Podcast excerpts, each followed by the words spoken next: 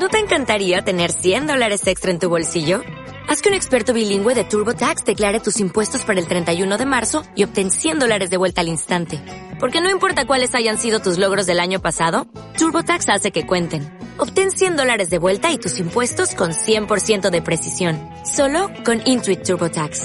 Debes declarar para el 31 de marzo. Crédito solo aplicable al costo de la presentación federal con TurboTax Full Service. Oferta sujeta a cambios o cancelación en cualquier momento.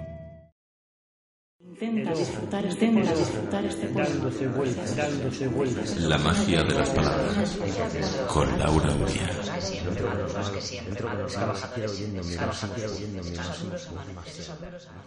Nada más intenso que el terror de perder la identidad. Alejandra Pizarnik.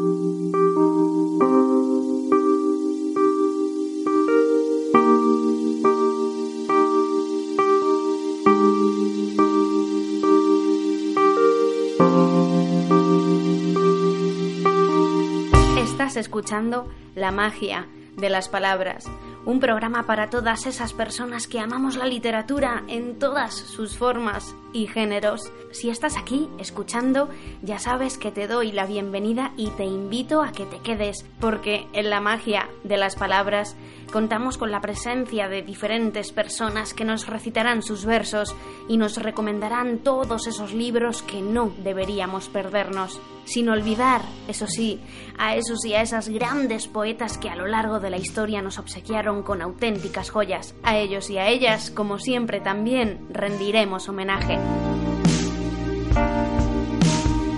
Y como ya es habitual, hoy contaremos con poemas de Rosa Cuadrado, Aitor Uría, Carmelo González, María Pizarro Pérez y me sumo a esta batería de poemas con un poema mío recitado por la maravillosa voz de Yolanda Lag. Y nos sumergiremos en el auténtico y maravilloso mundo de Irene Arranz, Entre Aguas.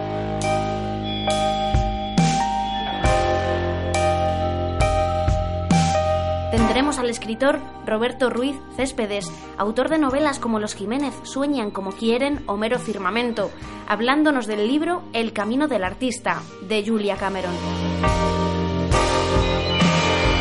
Rendiremos homenaje a poetas como Alejandra Pizarnik y Mary Elizabeth Coleridge, con las maravillosas voces de Luna Paredes y Oscar Martín.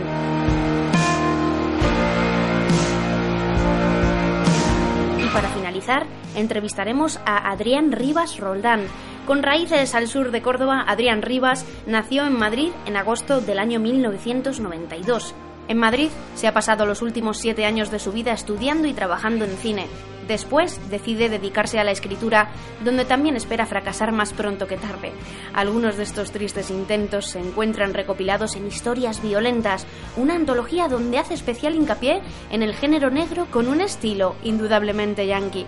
Ha estudiado producción de cine y comunicación audiovisual, donde se especializó en guion y dirección, llegando a escribir y dirigir un largometraje y un mediometraje, ambos en proceso de edición. Actualmente trabaja como técnico de sonido, montador de vídeo y fotógrafo, entre otras cosas. Aunque lleva toda la vida escribiendo, Historias Violentas es el primer libro que publica con Hacen Editorial. Mi nombre es Laura Uría y aquí y ahora comienza nuestro programa La magia de las palabras esas que muchas veces no alcanzan, como siempre decimos, pero que ayudan a apoyar sentimientos y gestos. Aquí y ahora comienza la magia de las palabras.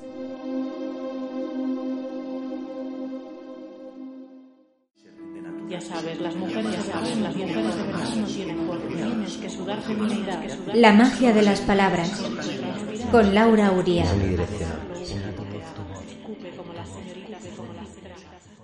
Vamos con esos poemas que hoy nos traen Rosa Cuadrado con Refugios, Aitor Uría que nos trae Los días de libranza, Carmelo González con Deva, María Pizarro Pérez con Purpurina y me sumo a esta batería de poemas con un poema mío llamado Nada permanece y recitado por la maravillosa voz de Yolanda Lag. Refugios. Me sobran razones para marcharme.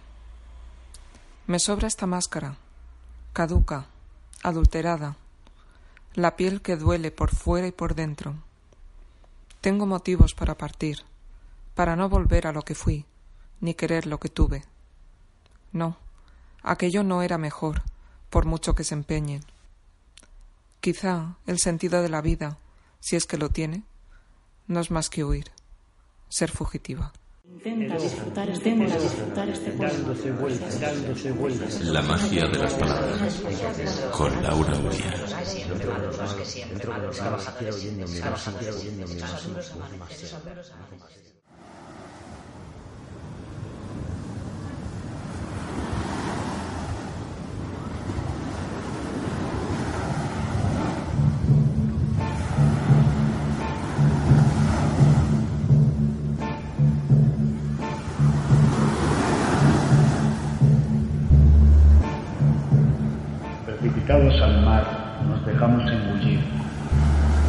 convertidos en miseria para ser escupitajo. Precipitados al mar, nos dejamos engullir, convertidos en miseria para ser escupitajo.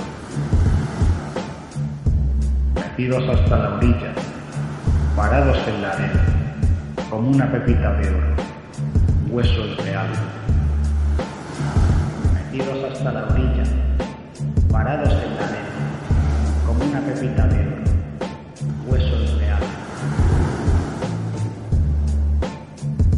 Así es como, engullidos, escupidos y varados. Coge lo que te interese. Así es como, engullidos, escupidos y varados. Coge lo que te interese.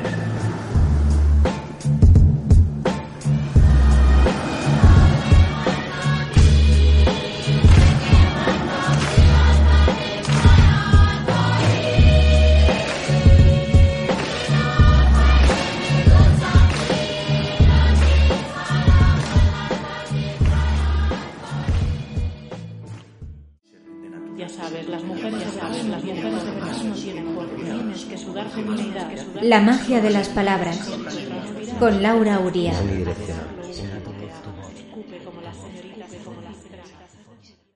De pequeños poemas de amor escritos ya mil veces. Poema 23.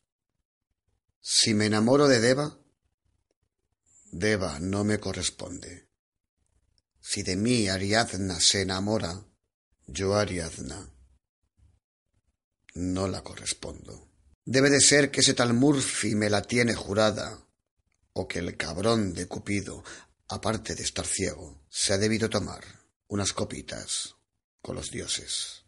Intenta disfrutar, intenta disfrutar este juego. La magia de las palabras. Con Laura Uría.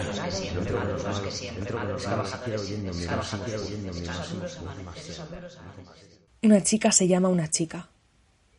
A una chica le gustan los pintaúñas de purpurina. Tiene una fijación por los pintaúñas de purpurina.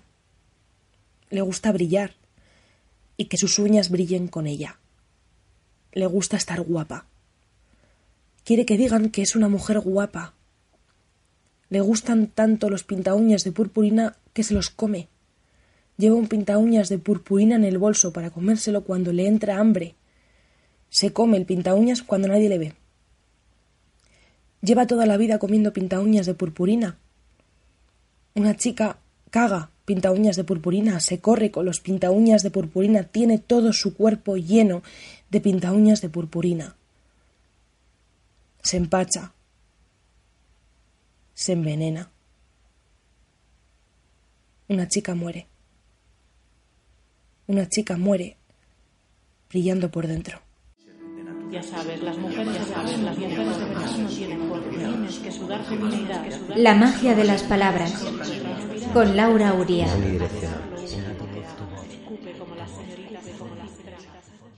Nada permanece. Viene y va. Controla las agujas del reloj a su antojo en un tiempo que no existe, en un tiempo eterno. La grandeza de la belleza, la que casi nunca se ve debido al poder que ejerce lo ficticio sobre todo. Pues todo es una gran mentira, lo que emana del sudor, del esfuerzo que año tras año nos dijeron que es sano ejercer. El ejercicio de la risa tan obsoleto en estos tiempos está despistado por cualquier esquina sucia e impregnada de malos olores. Viene y va, todo viene y va, todo pasa, nada permanece, nada. Nada es tan seguro como lo que es ahora, sí, ahora. Ahora es ahora y no en un segundo. Ahora es ahora y no hace un segundo. Pero eso es. Preocúpate del tiempo inexistente. Preocúpate por todo aquello que te quita la salud, sin ningún remordimiento. Eso es. Preocúpate por lo banal. Perdona por la ironía. No es con maldad ni alevosía, pero sí es intencionada. Despierta, o mejor, sigue soñando, porque nada permanece. Intenta disfrutar, intenta disfrutar este juego. La magia de las palabras. Con Laura Uría.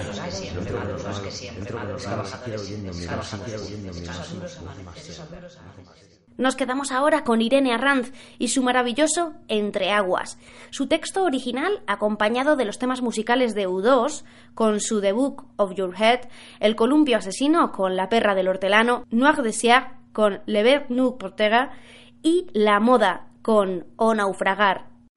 Entre aguas, mil gotas se resbalan entre el corazón sin retención, se diluyen con la sangre sin comprensión. Separados entonces del corazón la mente, y la mente que a la tierra se aferra, y el corazón que naufraga en alguna cumbre escarpada, pero en lo alto, donde no hay nada más que el azul claro, próximo al vacío espacial, ingravitacional y helado, el rumbo fijado de una mente cabezona por olvidar al corazón que grita desolado, y desde tan alto que imposible es saber nada de él y de su llanto la mente acompañada y arrullada por urracas y milanos que alientan su coraje con un vuelo raso. Mente confiada en una estantería llena de libros ya usados, que cerrar y abrir puede como si no pasara nada, ni nada le fuera extraño. Pero es real, no inventado, que el corazón no quiera ni pueda callar sobre lo sentido y observado. Sabe que el libro más importante solo se cierra con la muerte y con el nacimiento se abre el tomo en blanco. Que sus páginas garabateadas no saben de puntos finales, sino de comas y puntos aparte. Es por ello que grita, suplica y llora en un intento desesperado de dibujar ojos a ciegas, pálpito a pálpito, con la tinta de cada bombeo latente. Pero están tan separados ambos que no llegan a transcribir el uno a la otra lo que se está olvidando y viceversa, que sería lo apropiado. Right, at the start, you put this into words, how you think we should proceed, yeah. Wanted me alone with the pictures that you've seen where you haven't been, but where you wanna go. Ask the leaf and ask the bird not to sing or speak a word. We are not fictitious characters. We don't belong to this world. The book, the book of your heart. One tiny mark, an entry in the book of your heart. The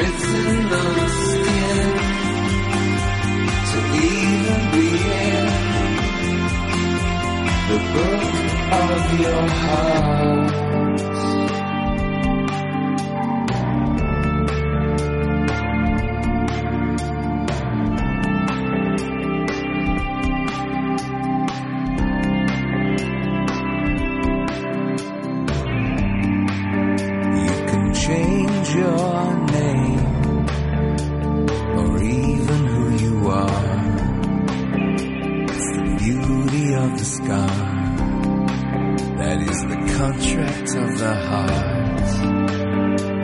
Our wedding day.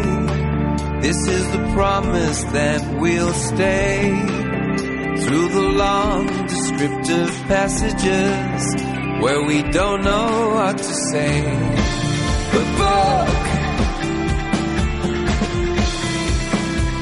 the book of your heart. One tiny mark,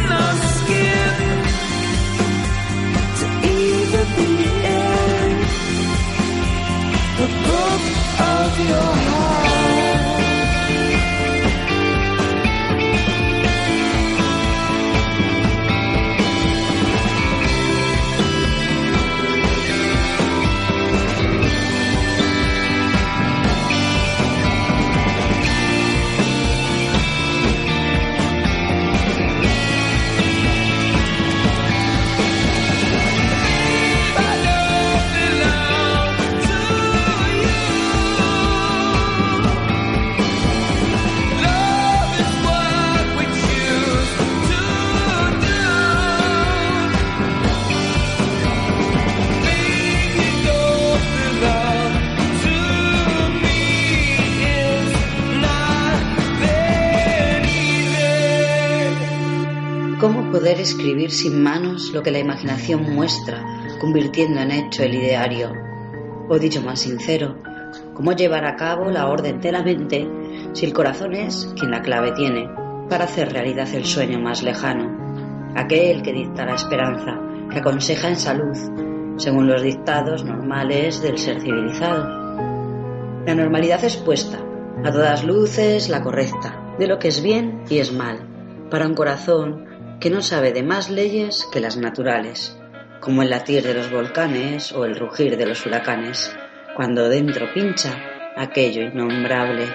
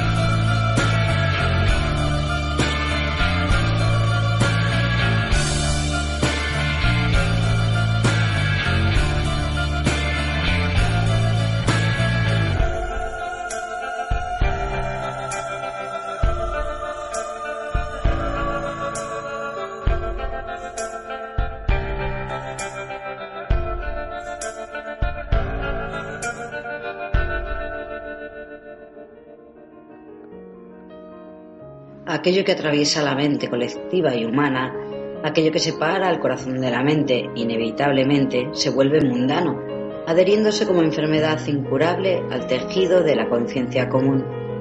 Y parece ser que imposible es evitar el sentirse desgraciado, fustigarse a uno mismo y al colectivo humano por creencias religiosas ancladas desde un pasado muy, muy lejano. Y nos vemos como sapos encantados, esperando un beso del exterior lejano que despierte nuestro más sincero lado, aquello que realmente sabemos que somos, el secreto de la existencia mejor guardado.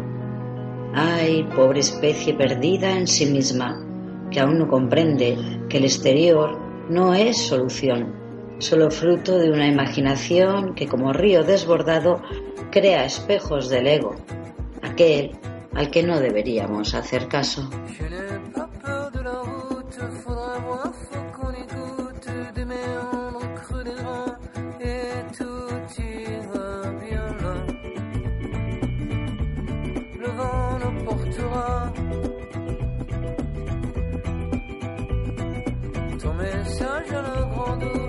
trajectoire de la pousse à l'instantané, le velours, même s'il ne sert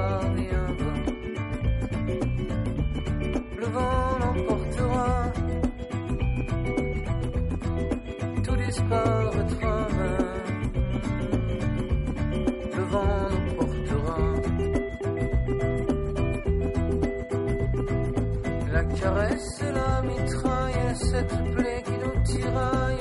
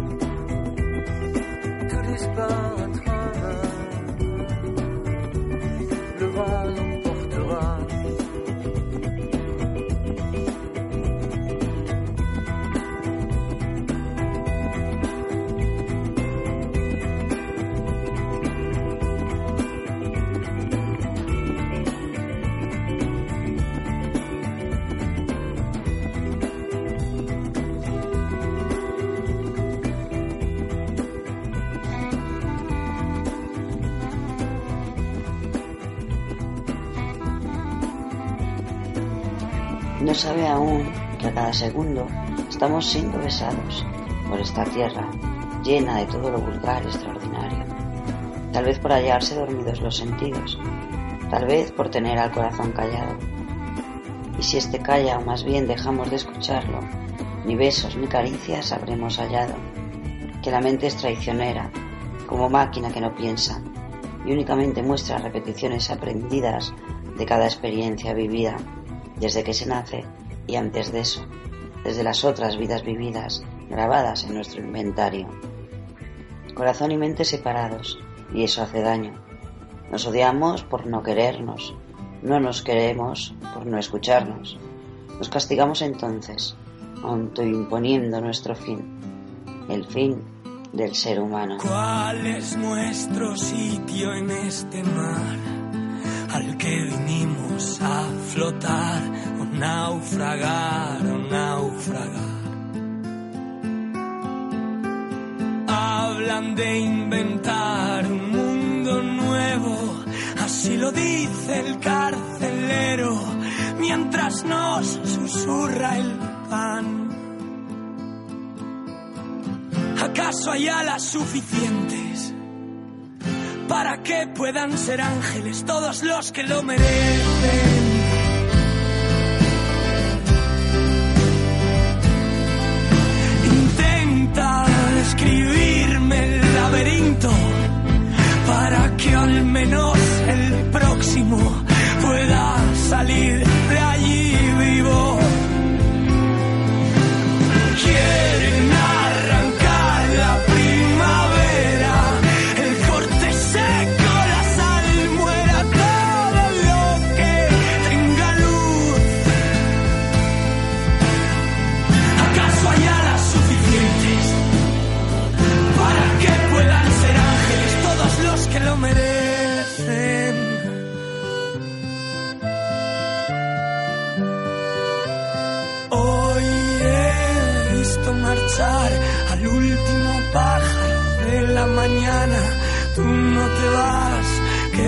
Esperanza, un motivo más para eludir.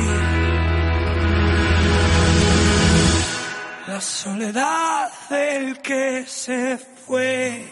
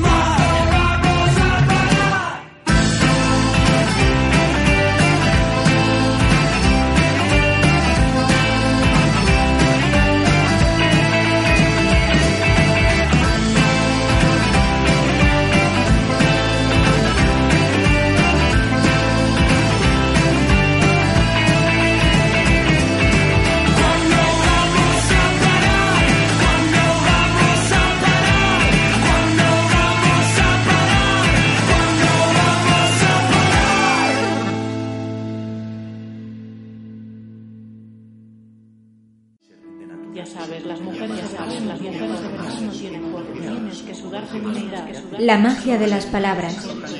Con Laura Uría.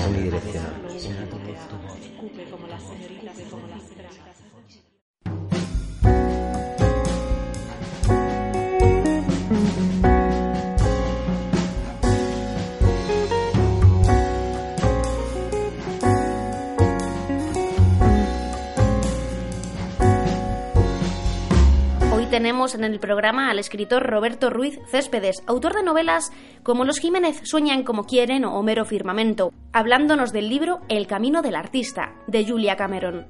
Hoy me encantaría hablaros de un libro que se llama El camino del artista, escrito por Julia Cameron. Es un libro que tiene realmente que ver con un curso, ¿no? Y no es un libro técnico, pero que te aporta una poesía y una y un entusiasmo, vamos, eh, enormes. Y según reza el libro, es un curso de descubrimiento y rescate de tu propia creatividad. Es como la Biblia de los creativos reconocida mundialmente. Es un libro que a mí realmente me aportó gran autoestima y gran fuerza en el momento en que apareció en mi vida, también por la persona que me lo regaló, que es una persona eh, que aportó mucha luz en el momento en el que estuvo con nosotros. Y es un libro que eh, realmente te da consejos muy sencillos para que llegues a la verdad de tu propia creatividad. Te aconseja para trascender las crisis creativas que puedes tener en un momento determinado en el que piensas que, que todo en tu interior se ha agotado y que no hay forma de, de exprimir nada que parezca original. Pero es que realmente la originalidad polula en torno a nosotros y lo único que tenemos que hacer es abrazarla y reconectarnos con ella. ¿no?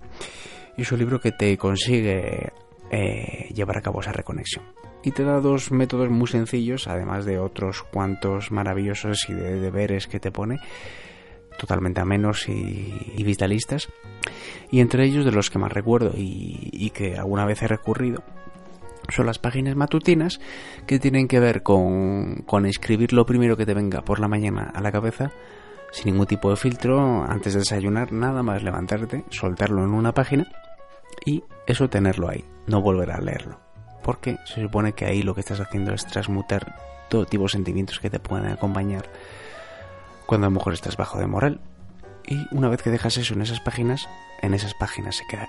Bueno, y el segundo punto que es maravilloso también es el encuentro con el artista, que tiene que ver con concedernos una o dos veces a la semana momentos en los que realmente hagamos lo que nos dé absolutamente la gana, sea lo que sea, sea saltar en un charco como, como niños eh, y empaparnos los pies, sea rodar como una croqueta en un parque, sea lo que sea. Y además de todos estos puntos que te dice que deberías hacerlo de forma de forma seria y disciplinada, eh, te da un montón de anécdotas, eh, esta maravillosa mujer, para eh, reencontrarte contigo mismo. Es un libro que está recomendado por los más grandes, entre ellos Scorsese. Tengo entendido que Scorsese lo, lo pone por las nubes. Por ejemplo, dice, haciendo alusión a lo que dice, este libro trata un tema delicado y complejo. Para aquellos que lo utilicen, es una herramienta valiosísima para entrar en contacto con su propia creatividad. Sin duda alguna es una obra necesaria para escritores, poetas, actores, pintores, músicos o para cualquier otro individuo creativo. Con respecto a Julia Cameron, lleva más de una década enseñando y perfeccionando los métodos sobre los que se articula el camino del artista. Ha estado dedicada al mundo de las artes durante 20 años como guionista de cine y televisión en Hollywood como directora y como productora de largometrajes independientes y documentales. También ha sido una reputada periodista del Washington Post, del New York Times y las revistas eh, Rolling Stones y Vogue. Recientemente ha colaborado en un proyecto de la Universidad de Northwestern donde ha aplicado sus técnicas para eliminar el bloqueo creativo. Además, trabaja como profesora de técnicas eh, narrativas y de guion en su taller de The Being of Gold tiene una página web que es www.theartistway.com.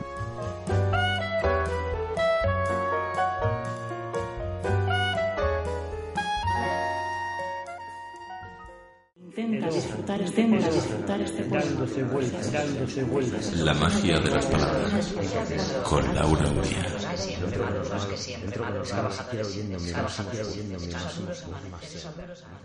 Es el momento de escuchar las voces de Luna Paredes y Óscar Martín, rindiendo homenaje a poetas como Alejandra Pizarnik y algunos de sus micropoemas, y Mary Elizabeth Coleridge con su poema Afecto. Yo canto. No es invocación. Solo nombres que regresan. La palabra que sana. Esperando que un mundo sea desenterrado por el lenguaje, alguien canta el lugar en que se forma el silencio. Luego comprobará que no porque se muestre furioso existe el mar, ni tampoco el mundo. Por eso cada palabra dice lo que dice, y además más, y otra cosa. Temo dejar de ser la que nunca fui, beber en el silencio, adentro del silencio. Se prohíbe mirar el césped. Maniquí desnudo entre escombros Incendiaron la vidriera. Te abandonaron en posición de ángel petrificado. No invento. Esto que digo es una imitación de la naturaleza. Una naturaleza muerta. Hablo de mí, naturalmente. El centro de un poema es otro poema. El centro del centro es la ausencia.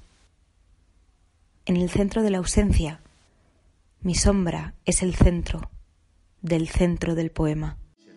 Ya sabes, las mujeres, ya sabes, las mujeres no tienen tienes que sudar feminidad. La magia de las palabras con Laura Uría.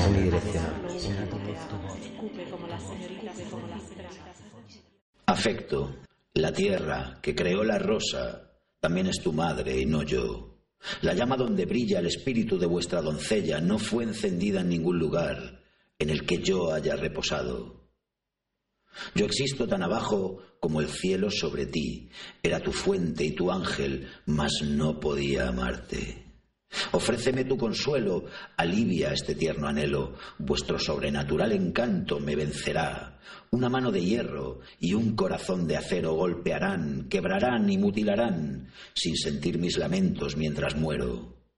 Vuestra indiferencia es mi infierno, allí soy débil, infinitamente pequeña junto a ti. Intenta disfrutar, intenta disfrutar este Dándose vueltas, dándose vueltas. La magia de las palabras. Con Laura Uría.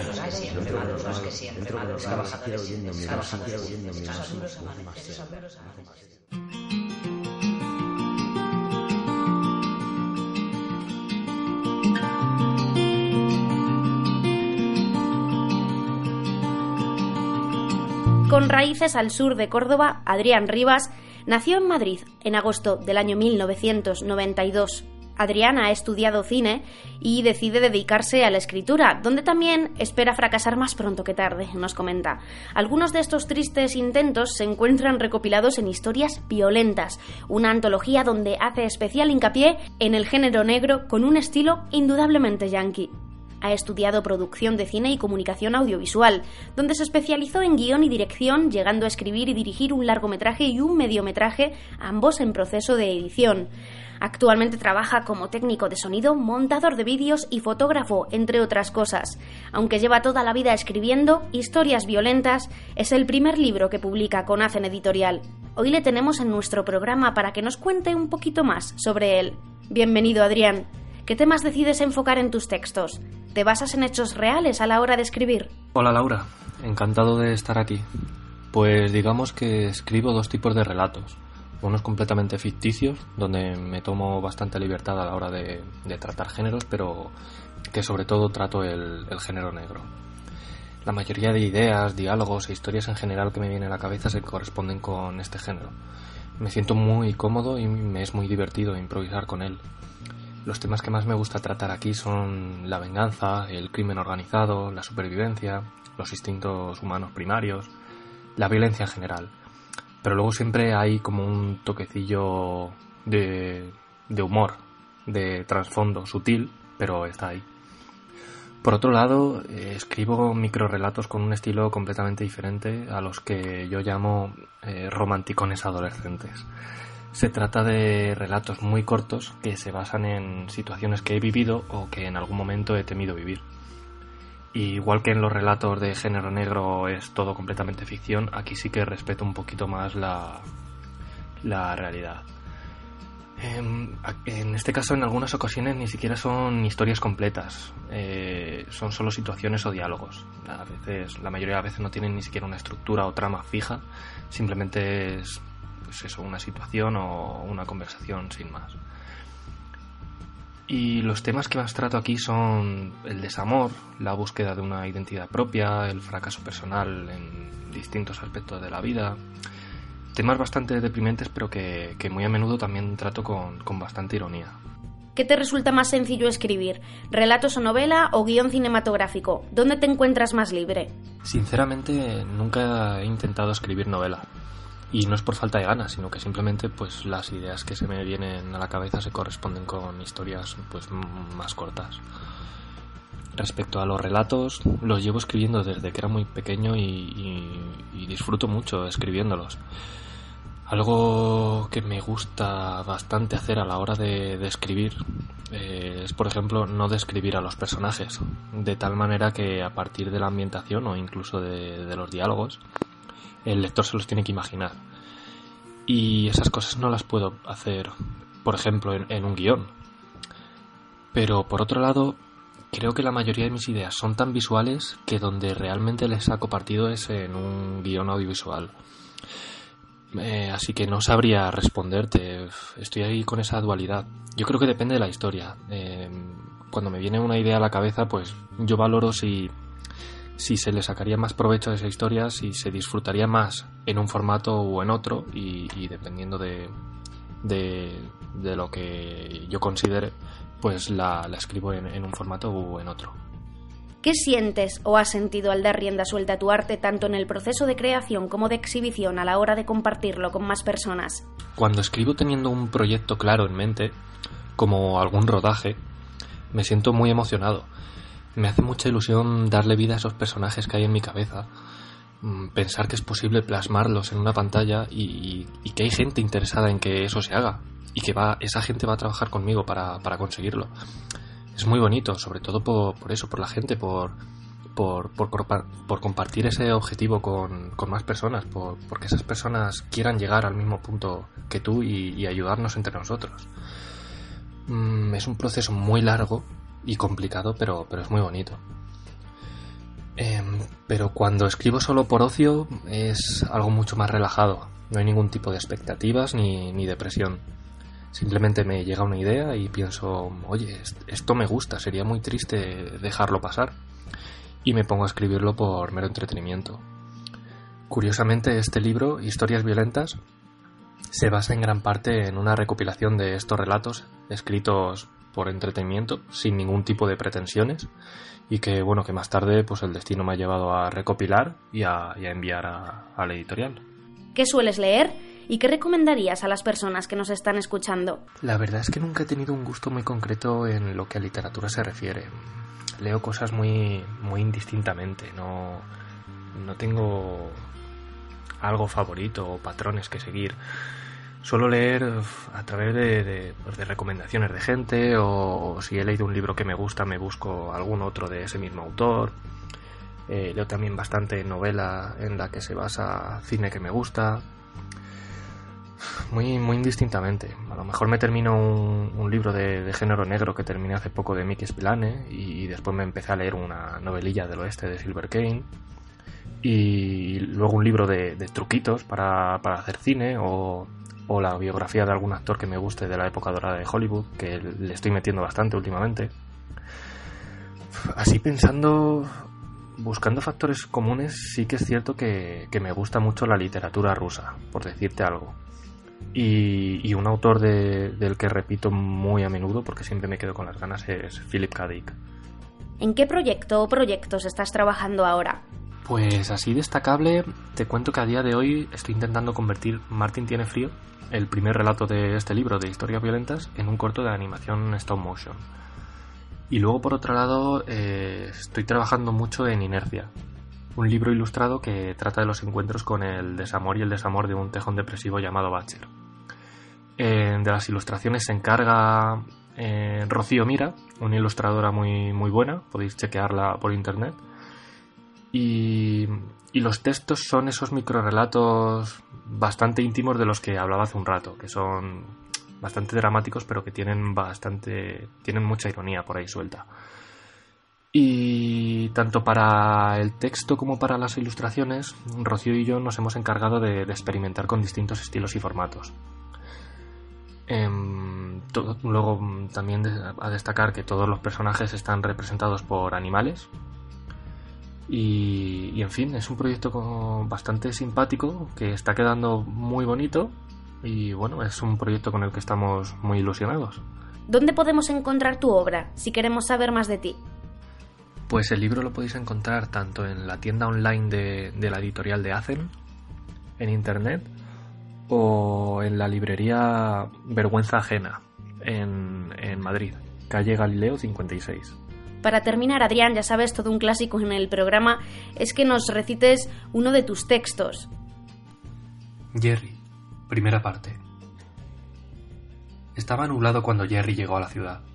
Aunque le habían contado que ya no había nadie por allí, debía tener cuidado. Ahora todo el mundo debía tener cuidado en todas partes. Jerry estaba algo preocupado, pero no trataba de disimularlo. Estaba demasiado cansado. Caminaba por las calles, atravesando la ciudad, buscando algún lugar donde pudiera volver a llenar su mochila con comida. El machete de Jerry no era muy grande, pero en su mano sí que lo parecía. El pequeño solo tenía once años. Lo bueno era que aún no había tenido que usarlo para matar a nadie. Jerry no viajaba solo. Tenía un curioso compañero de viaje, un mapache. Al principio se le hacía raro, pero el mundo había cambiado tanto que ahora todo era posible. Tenía que acostumbrarse. Ese animal le seguía donde quiera que fuera. A Jerry le gustaba, pero no pensaba que fuera recíproco. Pensaba que el animal se sentía solo para conseguir comida o, porque se sentía salvo. Puede que por su tamaño, puede que por su machete. A Jerry tampoco le importaba demasiado. Le gustaba aquel mapache igualmente. Y lo que es más, Jerry también le necesitaba a él. Necesitaba a alguien que le hiciera sentir que no estaba solo, alguien con quien sobrevivir. No sería capaz de hacerlo por sí mismo. La ciudad parecía desierta, como el resto del mundo. Parecía. Sin gente, sin animales, sin movimiento, sin ningún sonido salvo el del viento agitando papeles. Los edificios no estaban derruidos en absoluto, algo deteriorados por el tiempo, pero no estaban en ruinas. En cualquier caso, ¿cuál era esa ciudad? Jerry no conseguía recordar el nombre. Tal vez todo lugar había perdido su nombre. Tal vez algún día todo volviera a tener uno. Por fin, Jerry encontró un cartel de supermercado en la fachada de un edificio de dos plantas así que echó a correr hacia la puerta que, desafortunadamente, estaba cerrada con un candado. ¡Eh, chico! susurró una voz. Jerry alzó la mirada y vio un hombre asomándose por la azotea del supermercado. ¿Estás solo? le preguntó el desconocido. En absoluto, señor. Jerry señaló al mapache con el machete. Él viene conmigo. Mm, vale, respondió desconcertado. Ve a la puerta de atrás, te dejaré entrar. De ningún modo, señor, le respondió Jerry. Quería entrar al supermercado cuando pensaba que estaba vacío, pero ahora no voy a correr ningún riesgo innecesario metiéndome ahí con Dios sabe cuántos desconocidos que tal vez estén locos e intenten comerme. Si quiere ayudarme, tíreme alguna lata de comida desde ahí, por favor. Por el amor de Dios, contestó el desconocido, te han enseñado bien, chico. Pero es ahora cuando estás corriendo riesgos, ahí parado a plena luz del día. Venga, ve a la puerta trasera, te abriré. La cabeza del desconocido desapareció y Jerry dudó por unos instantes. Miró a su alrededor, buscando alguna señal sospechosa. Miró al mapache, pidiendo una segunda opinión, pero este solo le devolvió la mirada. Finalmente, se decidió por ir al callejón de la parte trasera, agarrando firmemente su machete. El hombre abrió la puerta, mirando con cuidado en todas direcciones una vez en la calle, desconfiado. Te lo advierto, dijo Jerry alzando su machete. Si intentáis joderme, os cortaré la puta cabeza a todos. Pareces un chico listo, le contestó pero necesitas lavarte la boca con jabón. Vamos, entra. Será mejor que no nos vean. Jerry se adentró en el supermercado, siguiendo al desconocido, que cerró la puerta. Una vez dentro, Jerry comenzó a sentirse más relajado, incluso a salvo. El desconocido no parecía realmente peligroso, solo viejo, cansado, débil y lento, y de verdad parecía querer ayudar a Jerry. Era por la tarde, así que aún entraba luz por las cristaleras. No había necesidad de encender velas. Sígueme, dijo el hombre mientras caminaban. No hay mucha comida, llevamos aquí ya mucho tiempo. Y ya se habían llevado la mayor parte cuando llegamos, así que... Sin duda, el supermercado estaba casi vacío. Pero puedes coger lo que quieras, y no te olvides de llevarte agua también. Gracias, señor, dijo Jerry inspeccionando los estantes. Quince minutos más tarde, Jerry se estaba colgando la mochila de nuevo, preparado para dejar el supermercado. Oye, chico, dijo el extraño, está oscureciendo. ¿Quieres pasar la noche aquí con nosotros? Jerry confiaba en aquel hombre.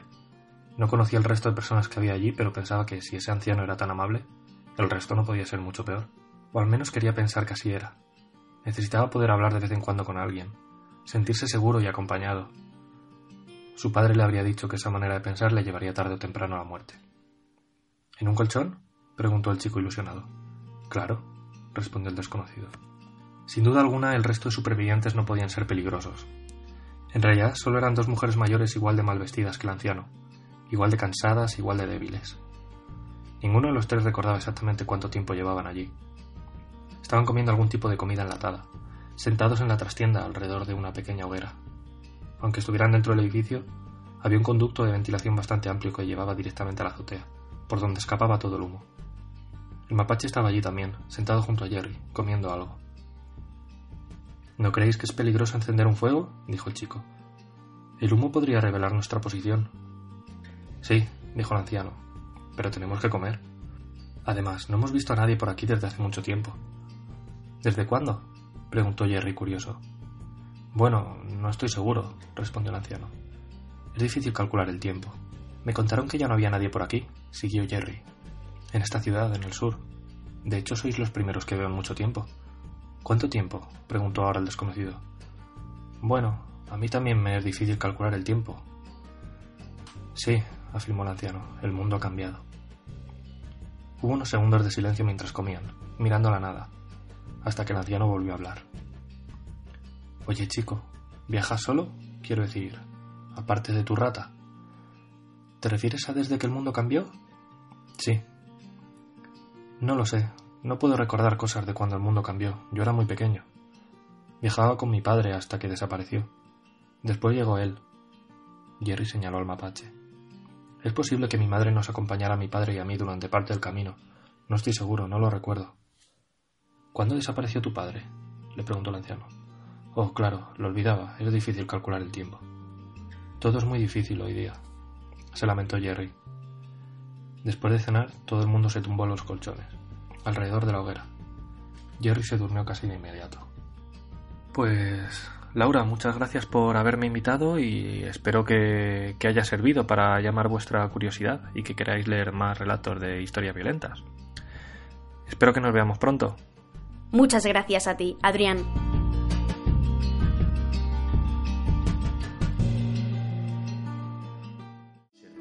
Sabes, las mujeres, ya sabes, las mujeres de verdad no tienen cuerpo, tienes que sudar feminidad.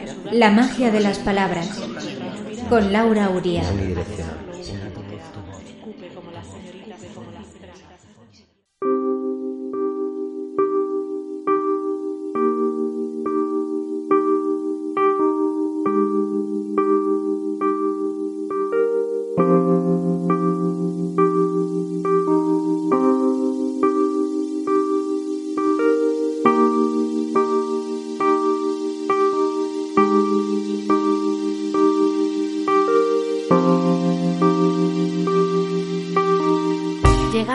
Al final de nuestro programa de hoy.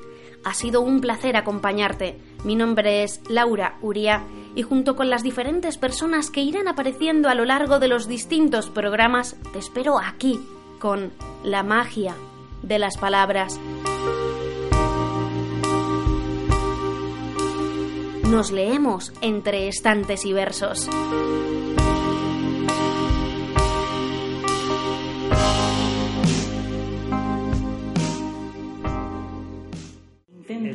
Disfrutar este disfrutar este pueblo. La magia de las palabras. Con Laura Uría.